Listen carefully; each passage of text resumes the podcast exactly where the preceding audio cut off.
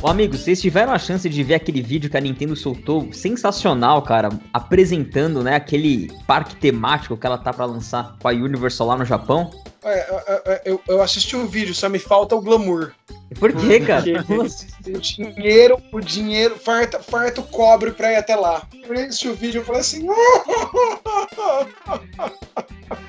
A produção foi muito bem feita, cara. Eles conseguiram trazer uma ideia assim do que, que a gente pode esperar do parque temático. E eu não sei se você se você notou, tem um reloginho que a menina aparece no braço dela quando ela tá descendo aquele tobogã. Sensacional, cara. Acho que aquele reloginho ali vai ser algum tchan ali, alguma coisa dentro do parque temático. O que, vocês acham? Uma pulseira que funciona parecida com a Magic Band, Magic Band. Do, da, do Disney World. Ela vai provavelmente você vai pagar, ela deve ela deve estar tá ligada aos jogos que você vai ter no seu celular dentro do espaço do parque, em realidade aumentada, e deve estar ligada a todos os pagamentos que você vai fazer, todas as detecções dos, dos eventos dentro, por exemplo, assim, quantas corridas você ganhou em Mario Kart, e considerando que a Nintendo, não duvido nada que se esse negócio tiver NFC, ele vai se comunicar com o nosso Switch quando a gente voltar para casa. Cara, não sei, não faço a mínima ideia porque eu nunca fui para Disney, cara, mas se for um, metade do que eles estão apresentando lá, mais as atrações, alguma coisa de Mario Kart, uma montanha russa do Donkey Kong, com certeza, cara, vai ter muita coisa sensacional. E tem o parque que eles vão lançar também na, no outro lado do mundo, que é nos Estados Unidos, né, cara?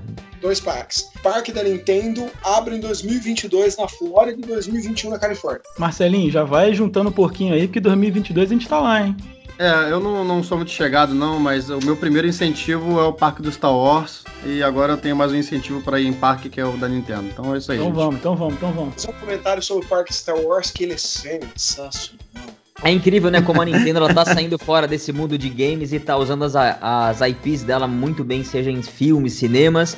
E é o terceiro pilar que o Red falou que a Nintendo usa para enfrentar as concorrentes. Então, bora bater esse papo? Vamos bater esse papo. Bora, bora. bora.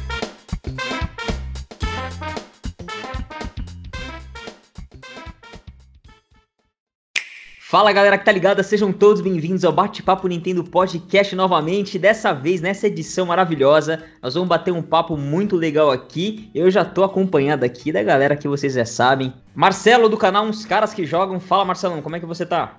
Fala aí galera, tudo bem? Eu, Marcelo Quintanilha, na área novamente. Estou com a minha bola de cristal ativada.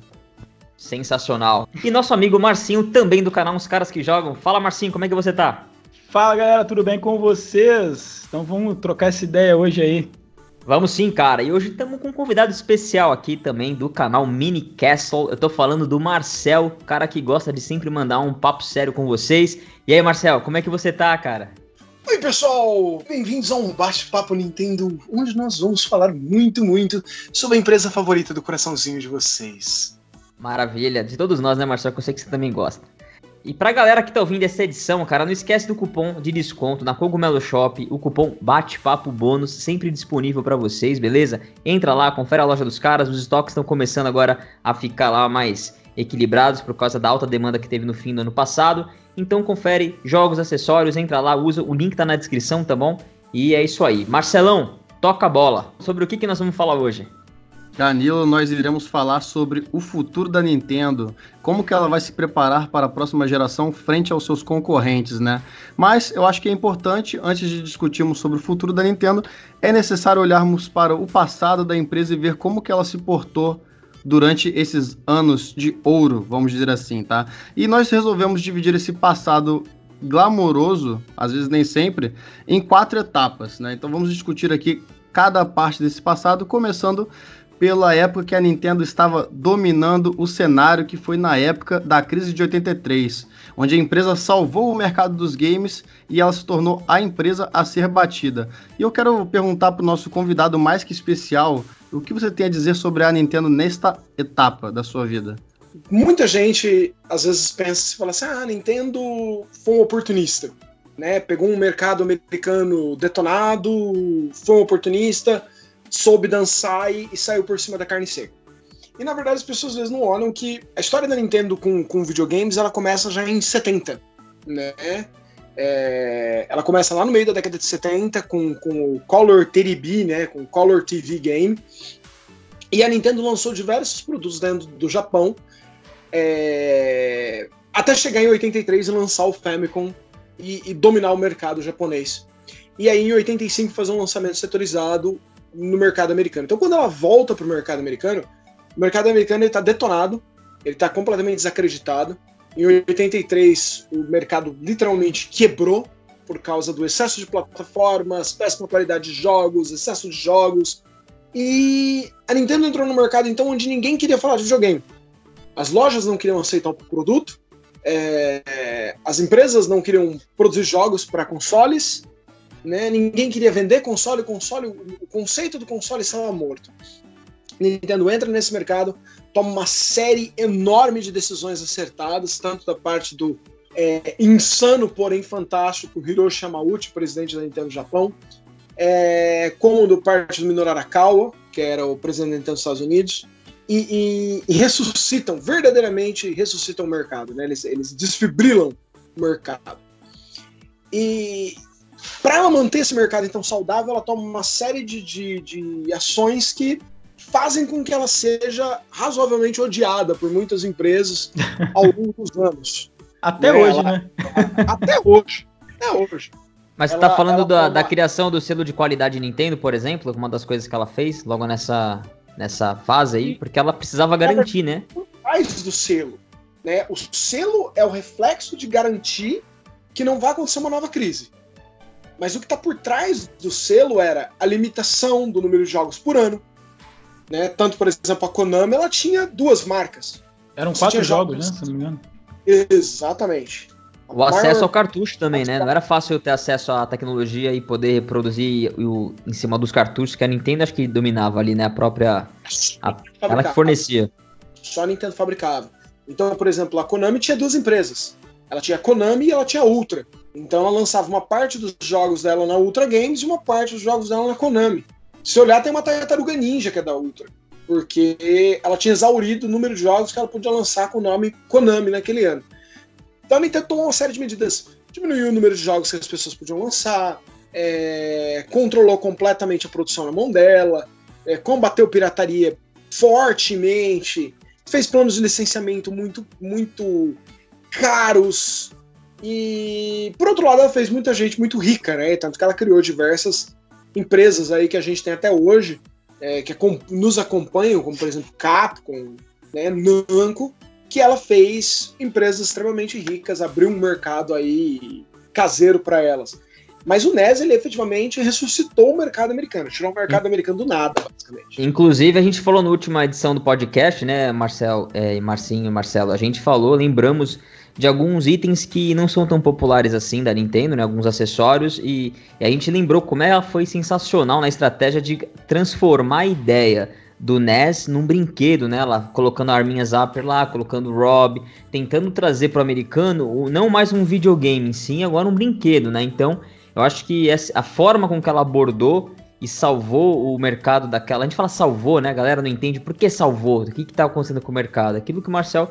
Era, era muita coisa ruim em excesso, cara, e ninguém aguentava mais, cara. Os próprios fliperamas já tinham entrado numa decrescente ferrada, assim, então quando ela veio com isso, ela trouxe a qualidade, ela começou a desenvolver as IPs dela ali em cima, cara. Aí eu acho que ela começou a resgatar a ideia do que é um videogame, do que é a diversão, aquela essência Nintendo mesmo, desde o do primeiro console ali. Então, bacana. Acho que essa fase a Nintendo ela conseguiu não só salvar o, o a, a, ideia do console e do mercado, mas ela conseguiu por muito tempo ficar isolada ali, né? Até chegar à segunda fase que a gente vai comentar daqui a pouco. Exatamente. É, Marcinho, você tem algum apontamento a dizer? É isso mesmo, nessa fase, como a Nintendo né, ressuscitou o mercado, ela acabou se tornando a empresa a ser batida, né? Fora as ilhas como o Brasil, que, que, que é um paralelo, né? Onde o Master System ganhou, basicamente ela era a empresa que todo mundo queria morder. Inclusive, a Nintendo era sinônimo de videogame, né? Que nem a gente tem hoje é, Bombril, Cotonete. Nintendo era sinônimo de videogame. Sim, tem, tem, uma, tem uma frase presidencial. Eu não vou lembrar agora qual, qual foi o presidente americano que, durante um, um, um discurso, ele fala assim: que, a, que a, a juventude precisa estudar e desligar seus Nintendos. muito, muito, obrigado, presidente. É tão top of mind assim que quando o senhor tinha que falar videogame, o senhor falou Nintendo.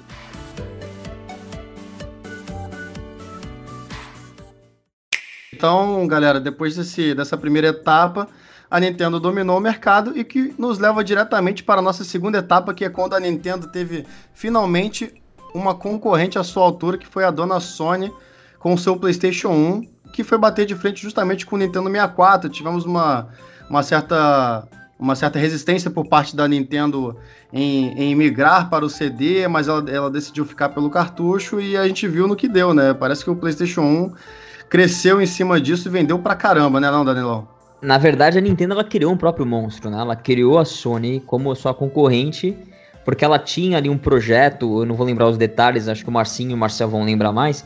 Ela tinha ali um projeto, uma parceria com a Sony, em a Sony trazer para ela o leitor, né, de disco. E a Nintendo muito orgulhosa naquela época, como sempre foi, Yamayushi é um cara ridiculamente Posso, posso, posso, te, posso só te interromper? Leve. Assistam o vídeo do Minicastle sobre o Nintendo PlayStation para vocês entenderem essa história. Vou fazer esse É. jabá aqui. Aliás, já tá aparecendo no card. Se você tá escutando esse podcast no YouTube, vai aparecer o card aqui em cima ou no final na descrição.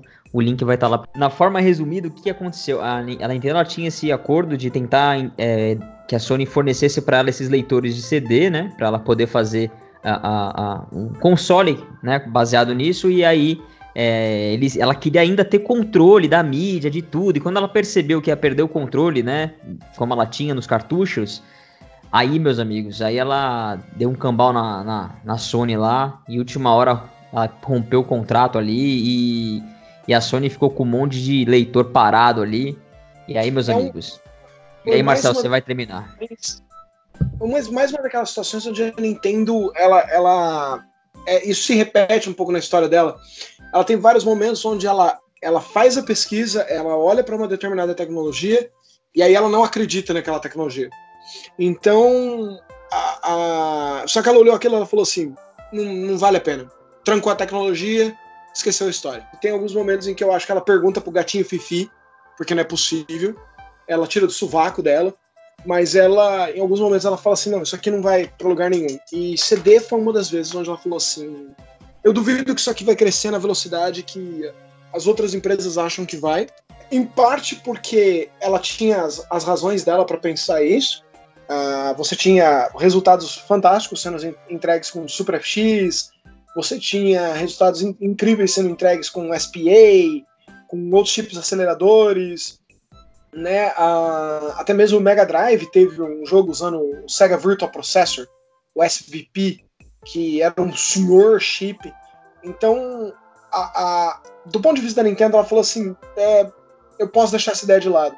E a Sony meio que deixou entender no começo do acordo: deixa que eu cuide da parte de CD, porque eu quero fazer coisas educativas e de entretenimento.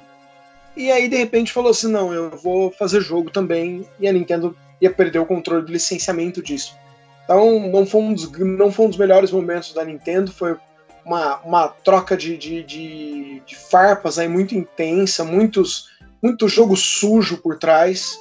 É, não- teve santo na história. Mas na sua E- opinião, quem foi o sacana? A Nintendo ou a Sony? Quem foi a, a, a que deu o golpe primeiro? Cara, qualquer pessoa que eu falar pra você, eu tô. É, é, é como eu escolher o filho que eu gosto menos, você tá entendendo? É como o pai que escolher o filho que ele gosta menos. Você tá entendendo? Qualquer, qualquer um que eu fizer, eu tô errado. Porque, é, vamos lá, do ponto de vista, muito, muito, muito resumidamente, do ponto de vista do Hiroshi Yamauchi, ele via a Sony como desonrada, porque a conversa dele com o, com a Sony era que a Sony ia na direção de edutainment, que a Sony ia na direção de entretenimento, que a Sony ia na, na direção de educação. E de repente a Sony começa a comprar empresas de videogame e caminhar na direção de se tornar uma produtora de jogos, porque é onde o dinheiro estava.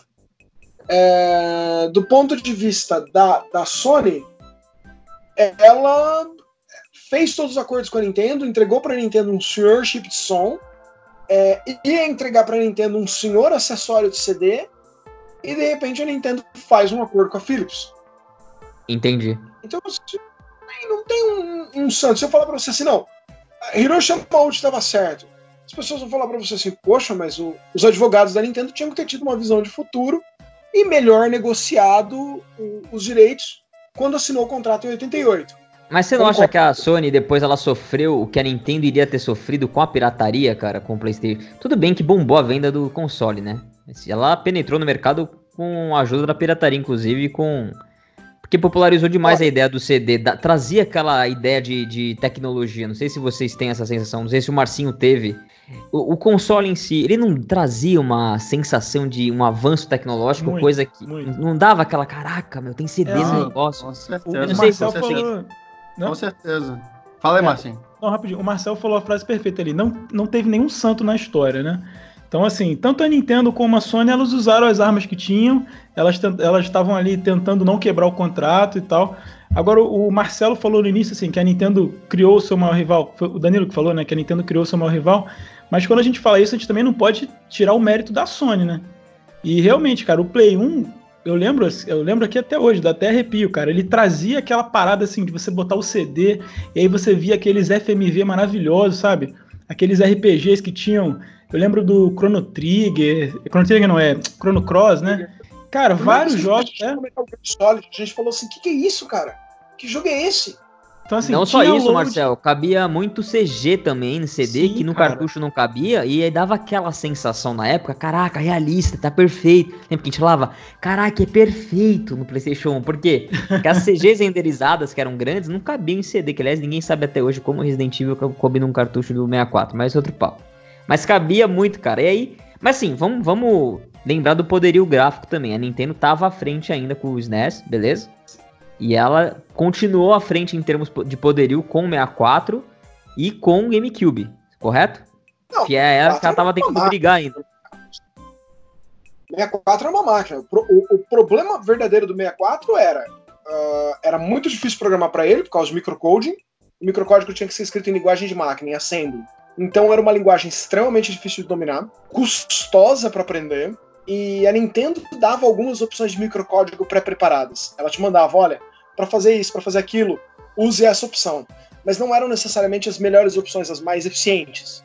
Eram as mais então, engessadas e pesadas, talvez até. Tem que lembrar de como eram os kits de desenvolvimento da época com relação que é hoje. Hoje você pluga lá, tem todas as APIs, é tudo fácil, documentado. Aquela época lá, meu amigão.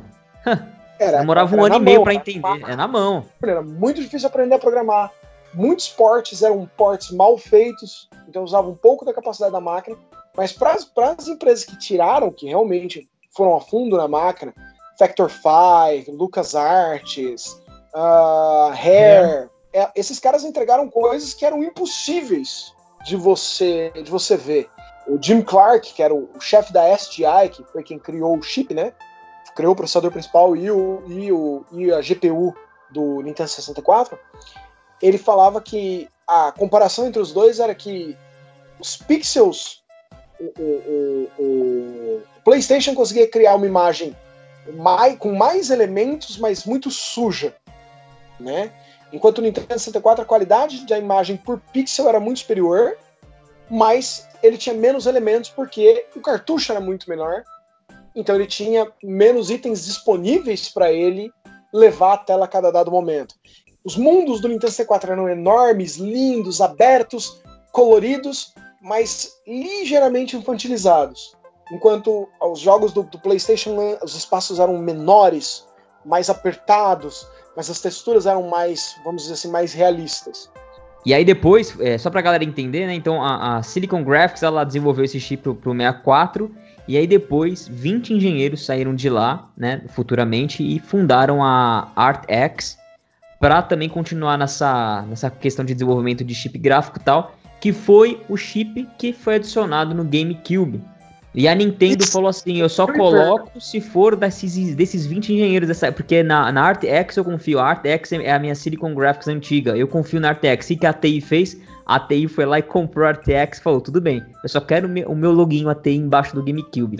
Você vê que a Nintendo, cara, ela ficou tão satisfeita com, poder, com o poderio, com a tecnologia do 64, graficamente falando, que ela deu uma última cartada para poder bater de frente é, com, em termos de poderio gráfico com a RTX, que foi a TI, depois que comprou, que a gente já sabe a história. Só que mesmo assim, cara, mesmo a Nintendo investindo em poderio, em parte gráfica, foi no GameCube que ela entendeu que ela tinha que mudar a estratégia dela para continuar sobrevivendo para mim, pelo menos, eu sentia muito defeito do GameCube na mídia, cara. Porque, novamente, o GameCube era um console, assim, fantástico, maravilhoso. Mas a gente perdia muito nos RPGs, é, é, jogos de mundo aberto, porque não tinha espaço no, no, no CD para as third parties desenvolverem os jogos dela, né? Então, basicamente, o GameCube, a maior parte da biblioteca é jogo first party, né? As thirds meio que deram uma fugida do, do GameCube. O, o GameCube começa, ele começa muito bem. Começa muito bem, porque o GameCube é mesmo que é, é, é um daqueles momentos da história da Nintendo, o GameCube, onde ela atende todos os pedidos. Ela atende todos. Ela fala assim: ah, o Nintendo C4 te dava dificuldade para lidar com isso, com textura, com isso, com aquilo, com outro. Ela corrige tudo que a indústria reclamou e coloca no GameCube. E no começo da geração você vê que tem muito third party no, no, no GameCube. É igual. Começo da geração tá pareado lá. Você tem Electronic Arts lá dentro, você tem Konami lá dentro, você tem Capcom lá dentro, você tem todo mundo, lá, SNK lá dentro. Conforme o primeiro ano do Cub termina, o segundo ano do Cub começa, o videogame não deslancha. Ele não vende.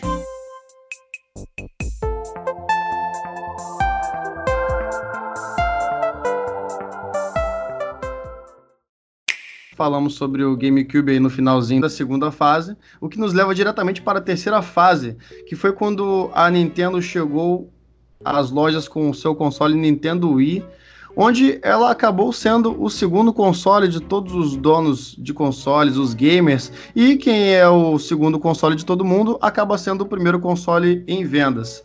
É, Marcinho, eu sei que você foi o único brasileiro que teve o GameCube, mas você foi um de muitos que teve o Nintendo Wii, então diga aí sua experiência. cara, é, sou apaixonado Gente, pelo Wii, cara, cuidado, até muito hoje. carinho com o GameCube, hein? Oh, é, olha só que. Cuidado com o Marcel, aí Marcel vai ficar bravo. É, Cara, essa fase da Nintendo do Oceano Azul, né? A fase que ela olha e fala: vamos parar de brigar aqui, vamos tentar focar nesse, nesse outro lado aqui, a, a fase casual, né? É, acho que acabou criando. Criando não, né? A Nintendo sempre teve esse estigma de console para criança, para família e tal. E o Wii só veio para aumentar, contribuir é, um pouco mais. Como o Marcelo falou, o que é o segundo console de todo mundo, acaba sendo o primeiro, né? Primeiro em vendas, porque todo mundo tinha o Wii. Diferente do GameCube, cara, todo mundo que eu conheço teve um Wii. Minha avó Eu tive. teve um Wii. Eu não tive, teve um. Eu não Menos tive. você, cara. A avó de todo mundo teve um Nintendo Wii. E o console era fantástico, cara. O controle de movimento na época era muito divertido. O console em si era é, é é praticamente um GameCube 1.5, digamos assim, em termos técnicos. É um GameCube parrudo. É isso, cara. O Wii pra mim foi um dos melhores consoles até hoje. É, o Ota foi iluminado, né, cara? Ele foi um cara que ele entendeu que o GameCube era uma baita máquina e ele poderia, ela poderia ser aproveitada de forma rápida, de- trazendo uma outra abordagem, né? Você falou que o, o Wii era um GameCube melhoradinho. Na verdade, isso foi nas últimas versões do Wii, cara. As primeiras, o output de vídeo deles era um pouquinho até comprometido com relação ao GameCube. O GameCube entregava uma, uma imagem melhor. Mas aí o Wii evoluiu e ele depois conseguiu ultrapassar o GameCube e trazer uma coisa um pouco mais limpa. Numa resolução menor, então ah, dá pra entender que a Nintendo ainda não estava apostando nesse, nessas altas resoluções que, o- que os consoles estavam tentando acompanhar as, as TVs, e a gente nesse momento teve um salto de resolução até 1080p muito grande, a Nintendo não apostava nisso. Mas o Wii, ele, ele entregou justamente isso que você falou. Ela não foi para 1080p, ela ficou em 480p, ela ficou em Enhanced Definition, ela não foi para HD, né? Porque Não ela não acreditava que ainda era o momento, ela não acreditava que tinham TVs suficientes ainda para valer a pena entregar. Mas eu achei interessante uma coisa que vocês montaram aqui. Eu queria até oferecer uma, uma ideia até contrária. Tá, A Nintendo sempre foi o- o- vista como a empresa infantil, a empresa familiar. Eu acho que uma coisa do Wii abraçar fortemente isso é exatamente o Iwata olhar isso e falar assim, tá na hora da gente inverter isso. Chega da gente tentar combater por ser uma, uma empresa é, é, br- bruta e adulta e tal. Vamos abraçar isso.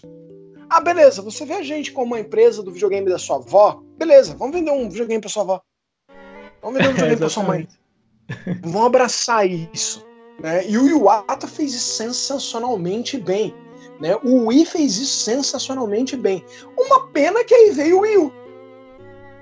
Exatamente. É, cara, mas na verdade o, o, o Iwata, ele tava muito confortável com o mercado de mobiles, que a Nintendo domina desde o Game Watch, e é por, e é por isso que nem estamos falando muito sobre o mercado de mobiles, porque a Nintendo sempre dominou, sempre dominou. Então, é. a gente tá falando mais da parte de mesa, que é onde os concorrentes batem mais, né? É, mas, enfim, eu entendi o que você falou, Marcel.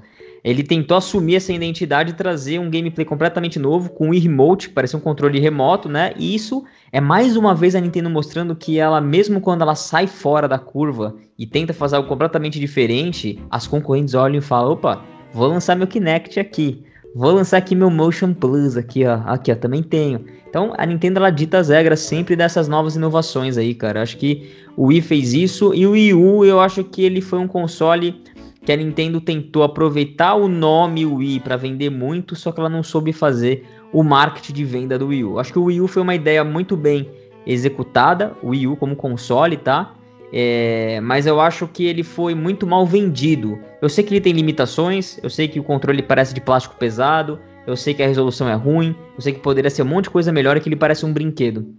Mas não há como negar, cara, que o Wii U é um baita console, tanto que ele, pelos jogos que ele recebeu, que estamos jogando agora no Switch, quanto porque para mim ele é o rascunho do Switch, cara. O Wii U, pra mim, é o rascunho do Switch. A ideia que tava ali, que ia dar certo pra caramba e fizeram meio que as pressas ali. Não sei se vocês concordam só, com isso. Só um parênteses, inclusive o Just Dance ele lança pro Nintendo Wii até hoje, né? É, sim. Bom, esse foi o último ano que ele Ubisoft. Saiu.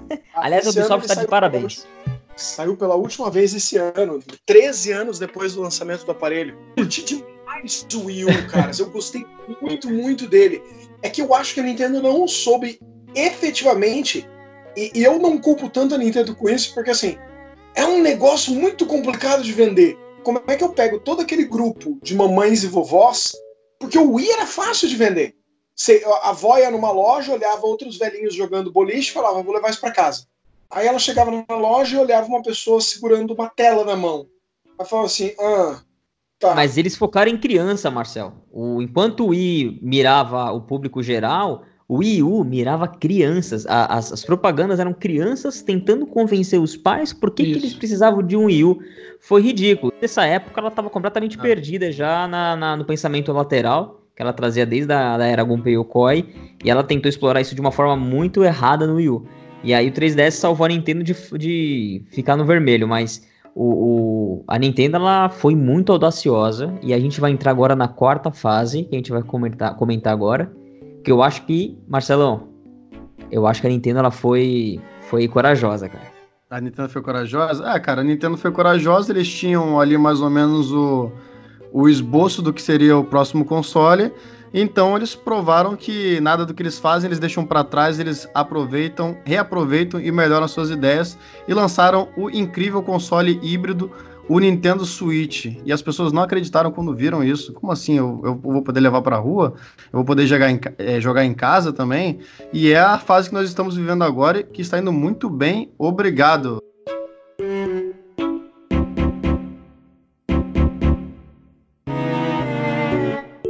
Aliás, Marcel, vai falar que você não torceu o nariz quando você descobriu que Nintendo Switch era uma cópia quase ali do Wii U, você ficou assustado? Eu sei, pode falar. Nem um pouco! Nem um pouco! Duvido, cara. Na hora que você viu a telinha Nem que você pode levar para outro cara, lugar, você falou, eu me cara. lembro, eu me lembro exatamente onde eu estava. Eu estava trabalhando, é... eu estava trabalhando e aí uma moça que trabalhava comigo chamava Cássia Shimboring ela ela enfiou a cabeça assim para dentro da minha sala e fez assim: Você viu uh, o trailer do, do, videogame novo da Nintendo? E aí eu falei assim, e eu tava ocupado, eu tava fazendo uma tabela gigantesca de Excel. E aí eu falei para ela assim: Saiu? Ela falou: Saiu. Eu falei, ah, legal, levantei pra tomar um café e eu assisti o trailer. E eu sentei, eu me lembro de sentar na, na tipo, na Copa, e eu assisti esse trailer umas oito vezes uma atrás da outra, atrás da outra, atrás da outra, assim. E o meu pensamento era: ou isso vai dar muito certo.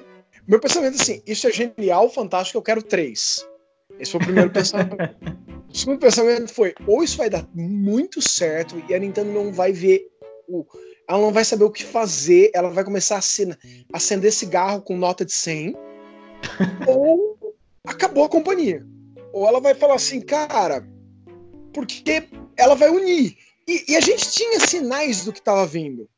Porque na época ainda do final, finalzinho da vida útil do Wii U barra 3DS, né? Final da vida do Wii U, na verdade, 3DS estava bem. A Nintendo unifica os times de produção dela. Ela para de dividir esses times entre é, consoles e portáteis. Ela unifica eles. Eles são só, só divididos por números agora. E aí, a partir daí, eu, a, a gente já começou a pensar: puxa, ela vai produzir só para um. E o primeiro pensamento de muita gente foi: ela vai abandonar o console de mesa, ela vai ficar só com o portátil. De certa forma, foi o que ela fez. Ela pegou a Ela, ela fez sempre... isso, ela fez exatamente isso. Ela falou assim: adeus, console de mesa, vou para portátil. Mas o que, que ela fez? Ela falou assim: o Nintendo Switch tá aqui, galera. É um console de mesa que também pode ser portátil. Em nenhum momento Isso. ela quis vender um console portátil que também pode ser de mesa. Ela sempre batia na tecla. Você quer um console de mesa? Tá aqui, ó, Switch. Ah, mas ele também pode ser levado, viu? Então era o inverso, entendeu? Ela quis fazer, ela quis fazer uma coisa e vendeu outra. Mas a pergunta que. Você é um cara que tá sempre acompanhando o mercado. A sua amiga que você falou agora com o nome de Nintendista, ela gostou do Switch? A Cassinha?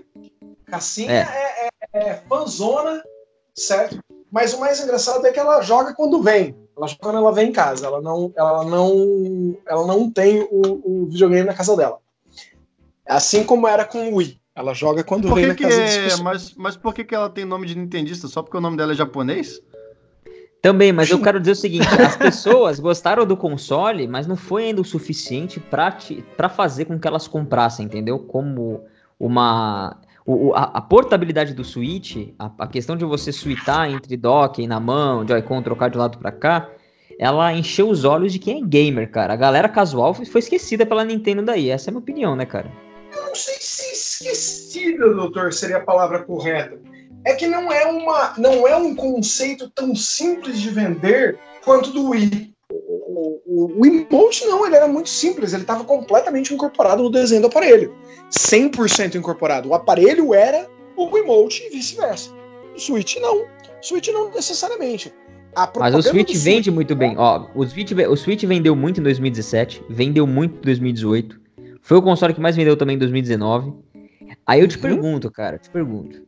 Se a galera casual não tá comprando Switch, quem tá comprando Switch é a galera que tava com o PlayStation 4 já tava cansado do, da, mais do mesmo. É o Xbox ali com o serviço e a galera também jogando mais do mesmo há anos. É a galera do PC que queria ter a portabilidade em algum lugar e o Switch de repente apareceu para trazer algo de verdade agora que graficamente atendesse os PC, os, os PC gamers que são mais exigentes com gráficos, né? Então eu acho que é, é, nessa pegada que veio. Ninguém, cara, que eu conheço falou assim: ah, vou comprar o Switch, por quê? Porque ele já vem dois controles, eu posso dividir o Joy-Con.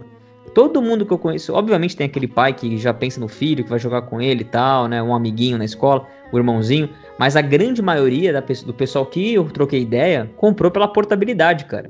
Ninguém quis o Switch para jogar na, na, dock. Eu sei que muita gente nunca tirou o Switch da, do, da dock pra on the go e jogou 100% até hoje na dock. Eu tô falando da grande maioria que só pegou o Switch porque ele era um grande passo do que era o 3DS para portabilidade, cara. É o, que, é o que ele representa hoje. Tanto que o Switch Lite, ele é a resposta para esse pensamento pra, e, e corrobora com essa minha ideia, entendeu? Dados da Interbrain americana mostram que cerca de 45% dos donos de PlayStation 4 também, nos Estados Unidos, também possuem o Switch. Então, então, galera, somente para fechar aqui a primeira parte, o Switch hoje já está com 50 milhões de consoles vendidos, isso em menos de 3 anos, né? Já bateu o Xbox One em vendas e já bateu a Sony lá no Japão, PlayStation 4, né? Isso já no, nos dá um parâmetro de que realmente a Nintendo vai muito bem, obrigado. E nós vamos justamente falar sobre o futuro.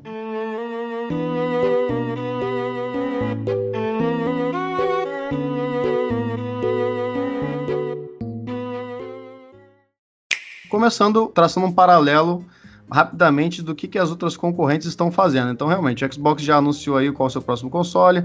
PlayStation deve chegar aí no final de 2020, mas não disse há muito bem ao que veio. Né? É, na minha opinião, rapidamente, o Xbox ele vai ter um poder computacional maior do que as outras. Eu acho que vai seguir essa linha, né? Vai ser um computador poderoso. E já tem até boatos aí de que talvez esse Xbox novo tenha 12 teraflops. Né? E a gente sabe que a Microsoft ela vai mandando muito bem nos serviços, apesar da galera criticar um pouquinho o, a falta de exclusivos, mas o serviço da Microsoft é algo que vale muito a pena. E a Sony vem aí para cima no mercado com seus exclusivos de peso e espero que já venha aí logo no início, mas também não sei, né? Já que a Microsoft falou que não vai ter exclusivos para o console novo nos próximos dois anos. Apesar de que ainda só estando um contraponto, eu acho que isso não é de todo ruim, sabe? Isso quer dizer que o Xbox One X ainda vai ter um pouco de sobrevida aí, as galera, a pessoa não vai poder, não vai precisar aderir à nova geração tão logo. Isso é bom para o consumidor, para nós, né? Por exemplo. Não sei se você Mas concorda posso comigo. fazer uma pergunta? Pode. Posso fazer uma pergunta? Aproveitando Claro. esse ponto que você puxou, habilmente, você não acha que Microsoft arrisca-se a cometer novamente o erro de 2013 de não entrar metendo o pé no fundo para vender mais unidades de console? É, eu acho que é arriscado, mas eu, eu- será que você não concorda que se ela vier com uma quantidade é, boa de exclusivos, tanto para a geração atual quanto para frente, nesse, entre esses dois anos, já não, já não daria um, um gás? Não, pera aí, gente. Vamos Não. fazer um parênteses aqui, cara. Antes de. Vamos definir uma coisa aqui que todo mundo é unânime, cara. Aliás, a galera que tá ouvindo o cast, deixa nos comentários a opinião de vocês, o que que vende um console. Pra mim, cara, o que vende um console em primeiro lugar, antes de tudo, é jogo exclusivo. É jogo exclusivo. A, a Microsoft, ela pode vir com um computador da NASA, um negócio, cara, um foguete de, de videogame, qualquer coisa que ela queira entregar. Ela vem e fala que não vai ter exclusivo, cara. Isso é um tiro no pé sem tamanho. Eu, eu- desculpa, Marcelo, eu, Marcinho, não sei o que vocês. Eu, Marcelo, acho que nós Não, temos a mesma ideia aqui. Mas o que, que você acha, Marcinho? Você acha que eu tô errado ou tô viajando? Não, eu, eu- é, é mais ou menos isso que o Marcel tá falando, assim. É, pro consumidor, entre aspas, é bom. Só que assim, parece que a Microsoft não quer vender pra gente o console. A impressão que eu tenho é essa. Ela não quer que a gente compre. Exatamente. Ela fala assim: olha, não faz diferença. Você pode. Ah, você já tem um Xbox? Já. Continua onde você tá, então. Só compra os jogos meus, tá? Beleza. ah, você já tem um PC? Ó, os jogos estão disponíveis lá pra você também. Você fala assim, tá, Microsoft, mas você não tem interesse em me vender essa caixa de 12 teraflops, detonadora que faz café e massagem no pé? Ah, então, eu tenho, mas você vai jogar nela os, jo- os mesmos jogos que você joga nas outras caixas, mas mais bonito. Ah, mas então não vale a pena, eu posso ficar onde eu tô? Pode. Por isso que eu falo, Marcelo. Eu acho que isso é perigoso, cara. É muito É Isso perigoso. E eu vi o seu vídeo, o seu papo sério sobre o Switch Pro, que a gente já começa a falar do novo console da Nintendo para combater esse tipo de concorrência, né? E eu também tenho uma série de vídeos aqui no canal falando sobre o assunto. E aí, de repente, eu vejo o seguinte: caraca, eu sou a Nintendo e eu olho pros meus concorrentes tirando o pé, uma não quer ir pra i3, a outra já falou que não vai ter o exclusivo. Pra que que eu que tô vendendo pra caraca, velho? Que eu sou o maior vendedor todo ano. Pra que que eu me preocupar em querer concorrer a alguma coisa? Você entende onde eu quero chegar? Ela tá Não, mas, cara. mas o Danilo, mas olha só, eu tenho certeza que o Marcel ele tem, uma, ele tem boas justificativas para a Sony não entrar na E3 2020 novamente. Diga aí, Marcel. Diversas, diversas. Não vale a pena, doutores. A, a- a E3 atinge menos gente, mas assim, a E3 atinge metade do público em termos de buzz que a Brasil Game Show atinge. Certo? Então, assim, não vale. Já faz alguns anos que as empresas vêm brigando com a E3, na verdade com a ESA, né? Que é a empresa por trás da E3, de que eles querem uma, uma E3 mais próxima do público. A questão é que a E3 no passado se aproximou do público, abriu as portas para o público, se tornou basicamente impossível para os jornalistas, e aí a E3 fechou as portas de novo. Não, não, não adianta. Ó, olha só, nós tivemos a apresentação do logo do PlayStation 5. A Sony colocou ele no, no Instagram no exato mesmo minuto, segundo em que ele apareceu na tela, a- a- no momento que ele aparece atrás do, do, do presidente da Sony. Eles, pum, colocaram o logo disponível na internet. A maior parte suprema das pessoas não estavam assistindo a apresentação da Sony. Elas olharam no Insta e, pum, instantaneamente. A maior parte absoluta das pessoas não estavam assistindo Video Game Awards. Eles viram o trailer no Instagram, ou no YouTube, certo? Ou no Twitter. Depois da que você tem rede social e, e, e, e você tem a, a, a distribuição dessa informação instantaneamente entre todos os interessados, eu não preciso mais pagar milhões para estar numa feira. Não vale a pena. Inclusive, não essa imagem da logo, ela foi, acho que a, ima a imagem postada por uma empresa de videogame mais compartilhada da história. Ah, então estamos ferrados. Pera aí, a E3, a 3 vai, vai falir, cara. A, a E3 vai falir. Essa não, logo do não e, de, e, detalhe, o logo do Play 5 ele mostra exatamente a frase da Sony, que é o seguinte. Quer dizer, eles não falaram isso, mas para mim significa: time que está ganhando não se mexe. Ponto. Perfeito. Perfeito. Beleza, então daqui não, dois anos, três anos, não tem mais E3, cara. Tem razão. Na verdade, sim, é muito possível que tenha E3. Certo? É muito possível que tenha E3 a E3 ela tem que escolher. A ESA, ela tem que escolher. Ela tem um nome poderoso, E3. O que ela tem que fazer com isso? Transformar isso na maior feira para gamers do planeta. Que o, o, o, o coelho do Japão vai ter que sair do Japão, ir lá para Los Angeles e participar. Nós vamos ter que sair daqui do Brasil e ir lá para participar. Você tá entendendo? O cara lá da, da, da, o cara lá alemão da, da, da Digital Foundry vai ter que sair da Alemanha para ir para os Estados Unidos para participar, porque é o lugar onde os gamers do mundo vão se reunir. E também vai ter jogos sendo mostrados para eles. Mas a função é criar buzz conosco, é brincar conosco, que somos o público pagante.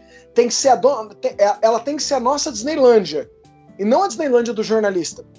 Porque o jornalista, ele é cada vez menos responsável pela informação que chega para o público final. Beleza, vamos voltar então pro que, que a Nintendo vai fazer para bater na Sony e na Microsoft para se manter relevante, cara. Existe aí uma teoria que tá rolando na internet há muito tempo, a gente está discutindo isso nos canais é, relacionados ao assunto, que é com relação a Nintendo trazer um console premium, um próximo hardware, um Nintendo Switch Pro, como muitos estão dizendo, e aí ela ter ali uma, um novo membro nessa família para atender os, os consumidores aí um pouco mais exigentes do ponto de vista de qualidade, né? Então a gente tem o Switch Lite, que é a galera que abre mão de, de features para ter um Switch mais barato. A gente tem hoje o Switch tradicional, que é o console base. E aí a pessoal tá achando, estamos encontrando espaços aí, acho que é meio que a maioria do pessoal acha que a Nintendo pode trazer um console ligeiramente melhor, com uma resolução melhor, com processamento melhor. Só que existe aquela outra galera que fala: não, a Nintendo tem que trazer um console de mesa, voltar para mesa e assumir o seu Switch e seu Switch Lite como os consoles dela é, handheld, né? E aí que vem a discussão. O que, que vocês acham que a Nintendo pode fazer para tentar morder a fatia de, de, poderio gráfico, que é o que estão prometendo os próximos consoles da Sony e da Microsoft, ou vocês acham que ela vai se manter na estratégia que ela está adotando com o Switch e nadar nesse mar aí de híbridos? Cara, eu vou te dizer, eu acho o seguinte: é, eu não acredito em um, em um console de mesa tão potente que separe a biblioteca de jogos entre os dois, porque aí você vai estar tá realmente separando o público. É, como o console não está há tanto tempo no mercado comparado com seus concorrentes, acho que o Switch ele ainda tem muito, muita água aí para nadar ainda, vai vender para caramba e talvez a próxima geração da Nintendo ela demore alguns anos a mais. É, pelo menos é a minha opinião, não acredito em Switch Pro, não. Realmente acredito no, no que aquilo que você falou, também falou no seu vídeo, deixou muito bem pontuado, que seria um Switch um pouquinho melhorado aí para quem gosta de. De para quem pode pagar um pouco mais e para quem gosta de um, uma parada um pouco mais exclusiva e que ama o Switch da mesma forma. Eu acho que todo mundo aqui pensa da mesma forma, né, Marcinho? É, cara, então, eu acho que realmente não faz sentido a Nintendo agora. O Switch não tem nem três anos Tipo, ele custa 300 dólares, o preço sugerido dele, desde que lançou. Tá vendendo muito. O primeiro mês que o Switch vender menos de um milhão, cara, a Nintendo abaixa 50 dólares, abaixa 40 dólares, ele vai voltar a vender pra caramba, entendeu? Então, assim, a Nintendo segregar o público dela agora é tiro no pé. É uma parada meio Microsoft, assim, sabe? É, vai fazer um console que ninguém vai comprar, cara. Por que, que você vai comprar um, um, console que vai ficar sempre sendo nivelado por baixo? entendeu? E que não, não provavelmente não vai receber apoio third party por causa disso. É, assim, eu, eu acredito assim, a Nintendo ela pode fazer isso, um sucessor pro Switch, no meio da próxima geração. Aí eu enxergo ela fazendo isso. Acho que vai ser uma jogada interessante, exatamente como foi o Switch dessa vez. Mas agora, cara, eu, eu enxergo o Switch Pro, como vocês falaram, como o Marcel falou, como se fosse um Switch Plus. Uma tela maior, com a qualidade melhor, é, de repente uma bateria melhor, um controle com uma pegada diferente, por que não? É, uma qualidade de construção melhorada, né? Metal. Mas eu não vejo ela segre... é, exatamente. Eu não vejo ela, ela segregando o público, é, criando tipo a, o PS4 Pro e o Xbox One X. Não vejo isso. Acho que não, não tem necessidade. Mas eu não, disso. mas eu não acho que o Xbox One X e o PS4 Pro segreguem o público, né? Não nesse nível. Eu acho que seria exatamente é, o contrário. A, a, gente continua jogando as mesmas coisas no Pro do que no, no PS4 base. É, sim, um pouquinho melhor, você quer dizer, né? Não, sim, sim, é, sim, sim, sim é, então me, me, me, coloquei mal. É, talvez, talvez então tenha espaço para alguma coisa assim. Um pouquinho melhor, que vai melhorar a tua qualidade de, de mas a Nintendo ela fez isso com o 3DS, também não, não, não, deu muito certo. Não sei se ela vai. Enfim, se ela vai conseguir executar isso de um. Não vejo porquê, cara. Marcel, opinião, você acha Marcel. que. Marcel, você acha que o PlayStation 4 Pro e o Xbox One X, você considera eles um consoles bem sucedidos, cara? Na ideia deles, o que eles entregaram? É, é assim, vamos lá. O que, que é. Para nós responder essa pergunta, precisamos estabelecer bem sucedido. O que é bem sucedido? Bem sucedido é a Sony esperava vender 50 milhões de unidades dele. Então, assim, se a empresa entrou no mercado para vender 35 milhões de unidades dele, ele é um videogame bem sucedido. Se ela entrou para vender 100 milhões de unidades dele até a vida final da vida útil dele, ele é um console mal sucedido. Né? O, é, é, é mais ou menos que no Nintendo 64 a Nintendo considera ele um videogame bem sucedido. Mas a questão de trocar a base do PlayStation 4 tradicional, aquela galera que vendeu o seu Play 4 e comprou um Pro, não foi muito menor do que a galera que comprou o seu PlayStation pela primeira vez já optando pelo Pro? Então, matematicamente falando, nem tanto. Existe uma quantidade enorme de gente que optou por fazer a troca do aparelho.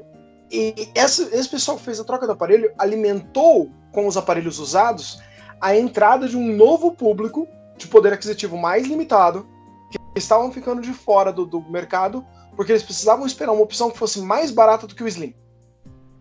E esse pessoal aproveita para entrar. Então, é, são tantos substratos de mercado, se a gente abrir, se a gente pegar o espectro assim e, e sair da microvisão e for abrindo ele para os dois lados, abrir verticalmente, analisar esse espectro de vendas, a existência de um aparelho mais poderoso, um aparelho premium, ela, ela se estica por muitos substratos. O cara que tem um Xbox original, primeiro, Xbox One, aí ele foi lá e comprou um X. Aí ele foi lá e vendeu esse primeiro. Aí ele vendeu pelo valor de, sei lá, 200 dólares. Aí tinha uma família de menor poder aquisitivo que fez essa compra. Essa família de menor poder aquisitivo, ela passa, ela não tem, ela tem menos poder aquisitivo, então ela não compra tantos jogos, certo? Mas ela passa a ser uma assinante de Game, de game Pass e de Xbox Live. Então você tem muitos níveis para você olhar essa estrutura em termos de venda. Se eu não, eu acho que eles eram, eles, eu, eu entendo que eles vieram para cumprir, eu entendo que as indústrias queriam com eles, mas ele é, é, é como você tentar fechar um buraco de bala com um band-aid, porque as empresas mesmo, as, as produtoras de jogos, elas, não, essa, nem todas, aliás, a maior parte delas, fizeram uso de alguma coisa real mais pro aparelho. Se você olhar o número de jogos existentes dentro do Xbox, que quando você coloca no Xbox One X, tem qualquer coisa a mais no One X que não seja resolução mais alta ou frame rate mais alto, é um, um, um grupo de, de, jogos que cabe nos dedos de, da, das mãos e dos pés, assim, que efetivamente fazem algum uso especial da máquina. É uma, é assim, é um, foi um experimento, foi um experimento interessante, foi um experimento lucrativo para as empresas. Cada uma das empresas encarou isso de uma forma diferente. Sony encarou esse, esse, esse aparelho de, de meio de geração como uma maneira de cimentar ela como líder do mercado e entregar para as empresas, para as produtoras, algum um aparelho ligeiramente mais poderoso para elas tirarem um pouquinho mais dele inclusive para as produtoras internas dela, enquanto a Microsoft se valeu do, da, da, publicidade de eu tenho o videogame mais poderoso do mundo. E Marcel, só respondendo a, a, pergunta, você acredita no Switch Pro? De que forma você acredita nele? Caso você acredite, né? Cara, eu, não, eu, eu, eu divido com vocês, até como coloquei lá no Papo Sério, divido com vocês que é, não, não, não vejo a Nintendo segmentando o mercado dela agora. Não faz sentido. O aparelho está muito pouco tempo no mercado, vendendo feito pãozinho quente a batatinha frita. Não faz sentido você segmentar o mercado agora. Como foi habilmente colocado minutos atrás, assim que ele cair a menos de um milhão de unidades por mês, a Nintendo tira 49 dólares dele. Bam! Ele sobe para cima de mais de um milhão por mês de novo. Então não, não acredito que a, gente, que a gente veja uma segmentação de mercado. No entanto, um Pro dele seria interessante. Se os custos, por exemplo, forem baixos para a Nintendo e ela puder entregar um produto que seja vistoso, um processador ligeiramente mais poderoso, que permita talvez uma resolução ligeiramente mais alta, uma tela um pouco melhor, né, um material tátil mais interessante, talvez Joy-Cons feitos em metal, é, talvez uma, uma base né, que permita upscalear para 4K. Tudo isso são saídas para a Nintendo que são relativamente interessantes em termos de preço e permitem a continuidade do, dela no Oceano Azul. Ela lançar um aparelho só de mesa, por exemplo, é uma perspectiva interessante no quesito preço, certo? Ela pode fazer um Switch, por exemplo, sem a tela, que não saia da sua casa, e é, como ele não tem a tela, como ele não tem giroscópio, como ele não tem uma série de quesitos, ele fica relativamente mais barato de fabricar para ela. Eu não. É, é uma saída, mas eu não vejo a Nintendo fazendo isso. A Nossa, interessante, nunca tinha parado para pensar nisso. É, é verdade. Porque fica mais barato eu, tipo, eu entregar uma peça. Dá para lançar isso num form factor de um Chromecast, assim. Imagino Exatamente. eu. Exatamente. Ia ser fantástico. É. Você gruda, ele vem com, sei lá, duas etiquetas da 3M, você gruda atrás da sua TV, entra no HDMI, ele faz contato por Bluetooth com os seus com os seus Joy-Cons, e você, sabe aquele, aquele carregador que vira um controle? Tem uhum. um cabo USB para você recarregar os Joy-Cons enquanto usa? Sim, sim, sim. Pode vir um desse na caixa, você carrega no, via USB do seu Switch sem tela. É possível fazer isso? É. Só que aí você perde a questão de suitar, né? Você perde a questão de que você da portabilidade do aparelho. Não vejo o Nintendo fazendo isso também, porque um dos grandes trunfos do Switch é o fato que ele suita. Até lançarem o Switch Lite e apesar de que, apesar de que apesar já fizeram, né? que já fizeram, né? Então é assim, é, é, a Nintendo é complicada nesse sentido porque a, quando é que nem o 2DS.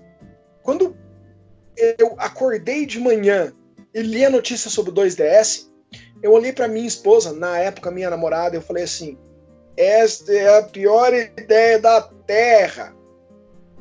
Na hora do almoço, eu tava torcendo por ele, jurando que ele era a melhor coisa que a Nintendo já tinha feito. Por quê? Porque a hora que eu parei pra pensar, falei assim: puta, essa ideia é genial. Ele vai vender o um aparelho com, usando uma tecnologia que apenas 20 e tantos por cento das pessoas usam, o resto joga sem o 3D, eles tiraram isso, economizaram uma montanha de dinheiro e continuaram entregando portátil. Portátil vendeu um absurdo. Então, eu, eu não sei como ela vai fazer esse salto, que direção ela faz esse salto. Ela vai entregar hardware esse ano. Ô, ô, Marcel, mas pelo menos no, no 3DS eles mudaram o nome para 2DS, né? E pelo menos o nome tá justificado, né? né sim, Tinha que ser Switch Lite. É, exatamente. É. Mas você sabe, Danilo, qual que é a maior arma da Nintendo, Danilo? Qual que é a maior arma da Nintendo, Danilo? Quero uma palavra. IPs. Exatamente, Danilo. Então, então cara, então para quê? Para que que para que tanto poder? Para que tanto poder de hardware se eles têm Zelda, se eles têm Mario, se eles têm Pokémon, cara? E foi aquilo que você falou nisso. Os caras, o que, o que você vende o console são os jogos, cara. E nós temos os jogos. Então, vamos lá, vamos falar sobre como a Nintendo ela domina hoje o mercado, né? Posso colocar um ponto? Pode. Eu acho que pessoas estão esperando um, um detalhe é, diferente das outras, das outras transições de gerações.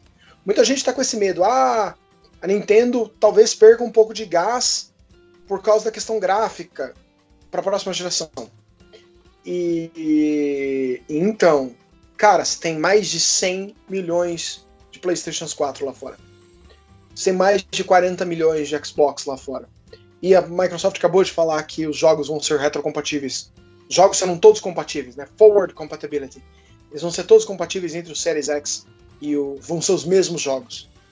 Você pode ter certeza que a gente vai continuar recebendo portes de jogos do Switch por fácil mais uns três anos. Fácil. Eu também acho, cara. Mas vamos receber muito porte ainda no Switch. E é o seguinte, né? O The Witcher 3 ele provou que só não importa quem não quer. Agora, voltando no, no que eu tava querendo complementar aqui a ideia, né, de como é que a Nintendo domina o mercado hoje. Só complementando o que eu tava falando, então, tem uma galera que sempre me pergunta nos meus vídeos o que que é IP, né? Que a gente fala IP, eu falo às vezes falo nos meus vídeos, é propriedade intelectual, né? Intellectual property.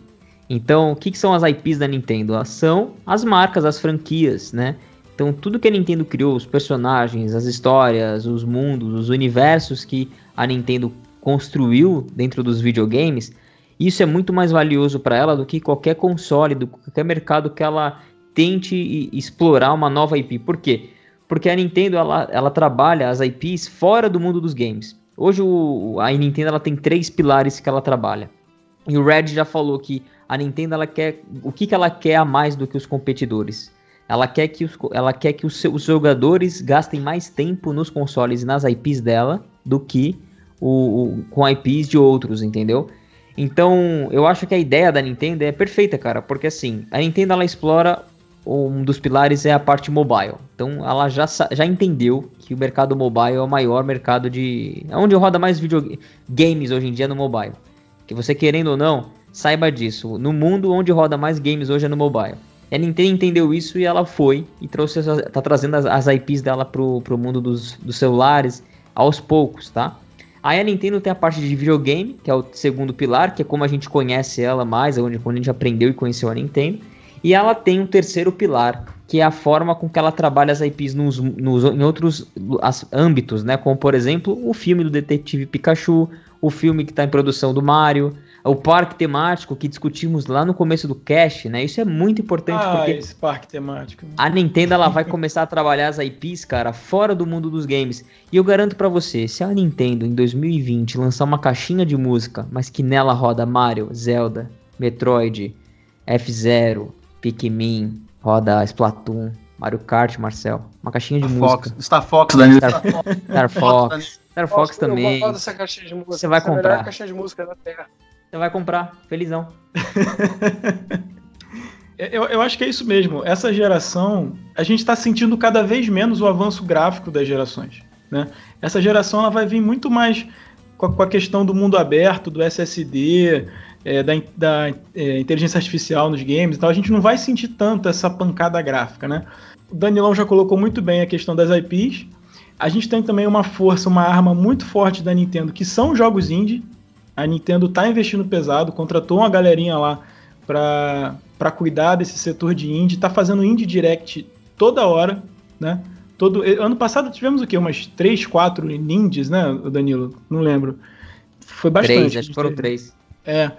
E, e, assim, e esses jogos, como esses jogos eles rodam é, basicamente a mesma coisa no Nintendo Switch e nos outros consoles, que são mais potentes, você acaba optando por pegar ele no Nintendo Switch, porque você pode continuar a jogatina onde você quiser. Então, essa é uma arma muito forte. E outra arma muito forte que eu acho que a Nintendo tem, que ela tá segurando, é o Virtual Console, mano. Virtual Console é uma baita de uma arma. Eu tava conversando com o Marcelo outro dia, e, por exemplo, o Marcelo jogou Super Mario World, é, Yoshi Island, Super Metroid e no Virtual Console do Switch. Porque assim, Zelda, hoje em dia, cara. E o Zelda. Eu falei assim, cara, se, não fosse o, o, o Virtual Console, né? O Nintendo Switch Online, você não teria jogado, cara. Porque hoje em dia a gente tem preguiça de, de baixar emulador, de configurar, sabe? Isso é chato, cara. E a Nintendo ainda tem Nintendo 64 para colocar no Virtual Console e ainda tem GameCube, né? Então, é, é, ela vai espaçando as IPs dela. Se ela conseguir lançar uma, uma, é, um jogo exclusivo a cada dois meses. Você esqueceu, você esqueceu dos portáteis, tá? Você Sim, é, dos portáteis. esqueci dos portáteis. Ah, Isso de, de mesa, né? Fora o, o Game Boy que ela tem, Game Boy Advance, Nintendo DS. Nossa, cara, que loucura. Ela tem muita lenha pra queimar aí de, de Virtual Console, cara. Muita. E eu acho que essa é uma arma forte, sim, nos dias de hoje, cara. Pessoal tem preguiça. Você não vai precisar baixar, entrar em site, pegar vírus, configurar emulador, ficar clicando em pop-up, sabe? Tirando que, que tem a questão do- do- da moral ali, de, de- Apesar de serem jogos que têm a minha idade, não deixa de ser pirataria, né? Então você tá ali se- sendo né, é, correto. Cara, pra mim essas são as maiores armas, cara. que com certeza vai segurar aí uns dois anos, três anos tranquilo, mesmo com a diferença computacional aí para a geração nova. E mais, uma, e mais um detalhe que a gente já pontuou aqui, é, ele acaba hoje mesmo sendo o segundo console de muita gente. Então, assim, Sim. É, é, se, ele, se ele for pelo mesmo caminho do, do Nintendo Wii, ele vai acabar vendendo pra caramba. Ainda mais se ele ficar mais três anos no mercado. Porque, assim, vai entrar a geração nova, as pessoas não vão ter o dinheiro para aderir. E aí, pô, eu não tenho dinheiro para aderir à geração nova, eu já tenho PS4, já tenho Xbox, vou comprar o Switch aqui, já tá mais barato. Ou tem uma outra versão ali, ou tem o Lite, entendeu? Então, assim, a tendência é que ele continue vendendo de forma inacreditável. Mas fala, fala alguma coisa aí, Marcel. Eu gosto de te ouvir, cara. É que eu achei que vocês estavam, vocês estavam, vocês estavam animadinhos. a gente tá animado porque você tá aqui, cara. O que a gente colocou aqui, ele, ele é muito claro. As empresas, elas estão. Nós estamos para uma mudança geracional muito interessante, muito diferente do padrão. E, e, a Nintendo, ela tem IPs a galore, assim. Eu tô olhando nesse momento pro que eu venho fazendo review nos últimos três dias, que é o, o Ring Fit Adventure, que é literalmente um jogo de exercício do, do Wii, certo? E é sensacional, é um RPG de exercício. Qualquer outra empresa tivesse falado que ela ia fazer isso, eu ia falar assim, nossa, isso vai ser piegas pacas. A Nintendo falou isso e eu paguei 600 reais no jogo. Né? Então é, é, é, é, sensacional. Eu, eu comprei papelão da Nintendo. Porque é divertidíssimo. Então, assim, é o IP, é o poder do jogo que ela vai entregar é o que ela entrega para nós todas as vezes. Eu não sei se vocês já viram, tem um, um, vídeo engraçado gringo em que tem um cara que ele fala assim, que é tipo uma visão realista do fã da Nintendo. E o cara começa, sim, eu sei que todos os, os, os Pokémon são iguais. Muito obrigado por me avisar. Eles são iguais há 15 anos. Continuam divertidos do mesmo jeito.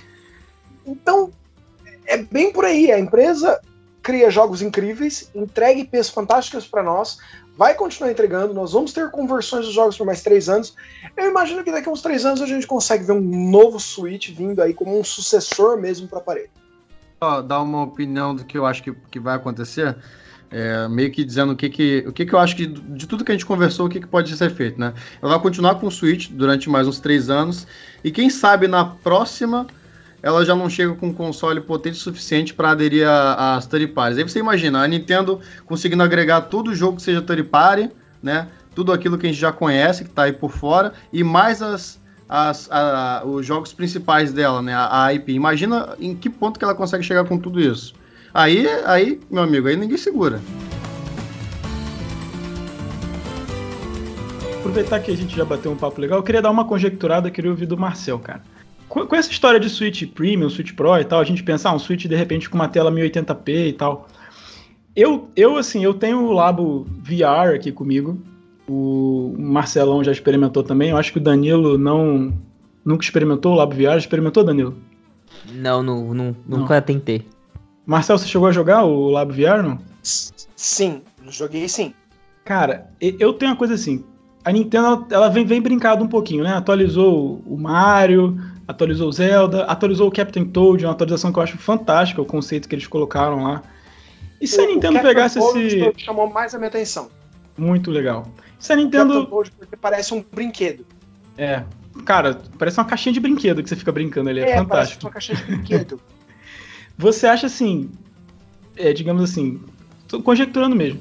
A Nintendo sai com esse ano com o Switch VR Red, já? Você acha possível? Não sei, o que, que você acharia disso? Uh, existem, existem alguns problemas técnicos bem complexos com VR Ready. Principalmente para uma empresa com a, a, a, responsabilidade da Nintendo. Por causa do seguinte: a Nintendo já teve um VR Ready, que foi Virtual Boy.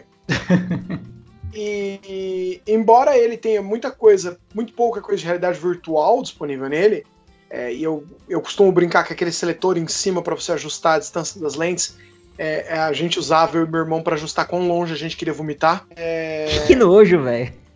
É. que isso, cara. Você chegou, a, bom, chegou a jogar ele, Danilão? Muito bom, velho. Não, mano. Eu nunca cara, vi isso aí. Tem um, ele tem um seletor em cima que ele serve para você ajustar a distância da lente em relação ao seu olho. para não, tá, não ficar desfocado. Então, eu e meu irmão, a gente brincava que era o seletor tão longe a gente queria gorfar. Porque dava muito uma sensação de enjoo. Principalmente por causa da posição que você jogava e tal. É... Eu sou extremamente resistente com VR. Eu consegui jogar é... Resident Evil 7 inteiro nele, certo? Então eu sou bem resistente pro VR várias pessoas que testaram o, o, VR do Switch, principalmente no Zelda, aqui em casa, por causa da velocidade de refresh da tela, sofreram muito com o enjoo. Eu, inclusive, também. Fiquei enjoado. Bastante com enjoo. Então, assim, a menos que a Nintendo nos entregue uma tela com uma resolução de 1080p, mas com um refresh de, sei lá, 144 MHz ou 160 MHz, que ela tenha certeza absoluta que 10% da população, 15 no máximo, vão ter enjoo, ela não vai nessa direção. Porque ela tem aquele medo de que se 30% do, do pessoal que brincar tiver enjoos e fizer reclamações, ela vai ouvir, ela vai levar na mídia. Ela vai levar pancada na, na, na, na opinião pública. E ela é uma empresa, assim como a Disney, que depende profundamente de opinião pública do lado dela. As batalhas dela são ganhas na opinião pública. Por exemplo, a Microsoft tivesse feito a mesma coisa que a Nintendo fez para acabar com os sites de ROMs, nós teríamos visto isso no Jornal Nacional. Né? Gigantesca mega corporação deseja aniquilar a capacidade das pessoas de adquirirem software gratuitamente.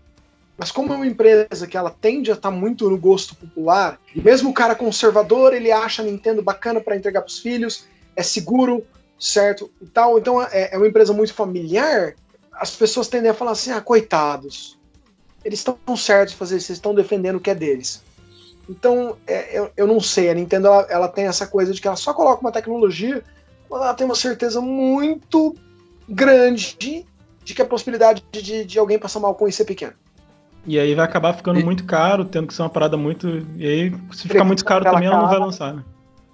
Se, agora, na próxima geração, VR Ready é certeza. Na próxima geração, VR Ready. Porque a Nintendo vem gastando dinheiro com VR há anos já. Anos que ela vem fazendo pesquisa interna com VR. Inclusive, é, se você olhar, tem um papo sério, se eu não me engano, de 2017 sobre isso. Que a gente tinha visto gastos no, no, no, no, no budget mesmo da empresa com, com VR. Ela fez aquisição de laboratórios de VR, estava trabalhando com VR. E na época nós até sujeitamos que talvez tivesse vindo aí um, um vindo um arcade.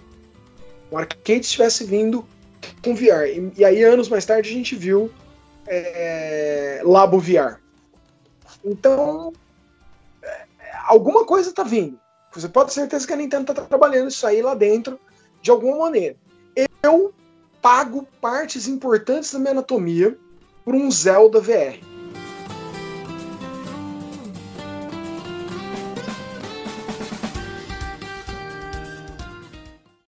Então, gente, olha só, vamos, vamos só tentar, já que, o, já que o podcast é sobre o que, que a Nintendo vai fazer daqui para frente, então vamos chegar no consenso. Então, todo mundo aqui está de acordo que o Nintendo Switch vai continuar durante mais uns, uns três anos por aí? Todo mundo? Com certeza.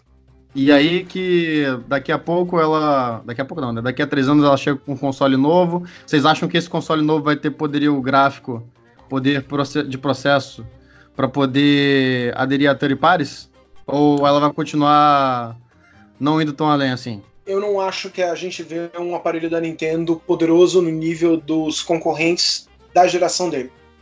Eu acho que ela vai estar tá sempre apostando nessa parada assim, uma geração atrás, nível de poderio. Como ela já vem fazendo aí. Eu também. acho que a.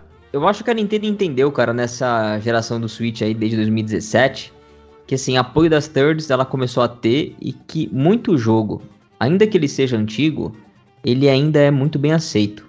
Então, por exemplo, a gente tem rumores de que BioShock Collection tá vindo pro Switch. Caraca, Sim. sensacional sensacional. Pra entendeu? esse jogo pela quarta vez, velho. É, que excelente, cara. Vamos jogar um The Go Bioshock, entendeu? Vamos. A galera que. Eu, eu não joguei nada de Bioshock, não dê dislike no vídeo, nem me xingue nos comentários, mas eu não joguei. Olha, olha a oportunidade. Danilo, Danilo, posso, posso, posso entrar junto contigo? Joguei um, terminei um semana passada, estou jogando dois, tá? Comprei a coleção no. A, Nin ela percebeu que é, a coletânea de, por exemplo, Metro Exodus pode chegar pro, pro Switch, cara. Olha que lindo. Ela percebeu que o The Witcher vendeu horrores e a galera tá jogando. Dark Souls. Então a Nintendo ela percebe que ela consegue viver muito bem com ports antigos e que isso atrai muito jogador, cara. Eu joguei Okami HD no Switch. Foi maravilhoso. Lindo, jogaço, cara. Lindo, lindo, lindo. Pra mim é a versão definitiva.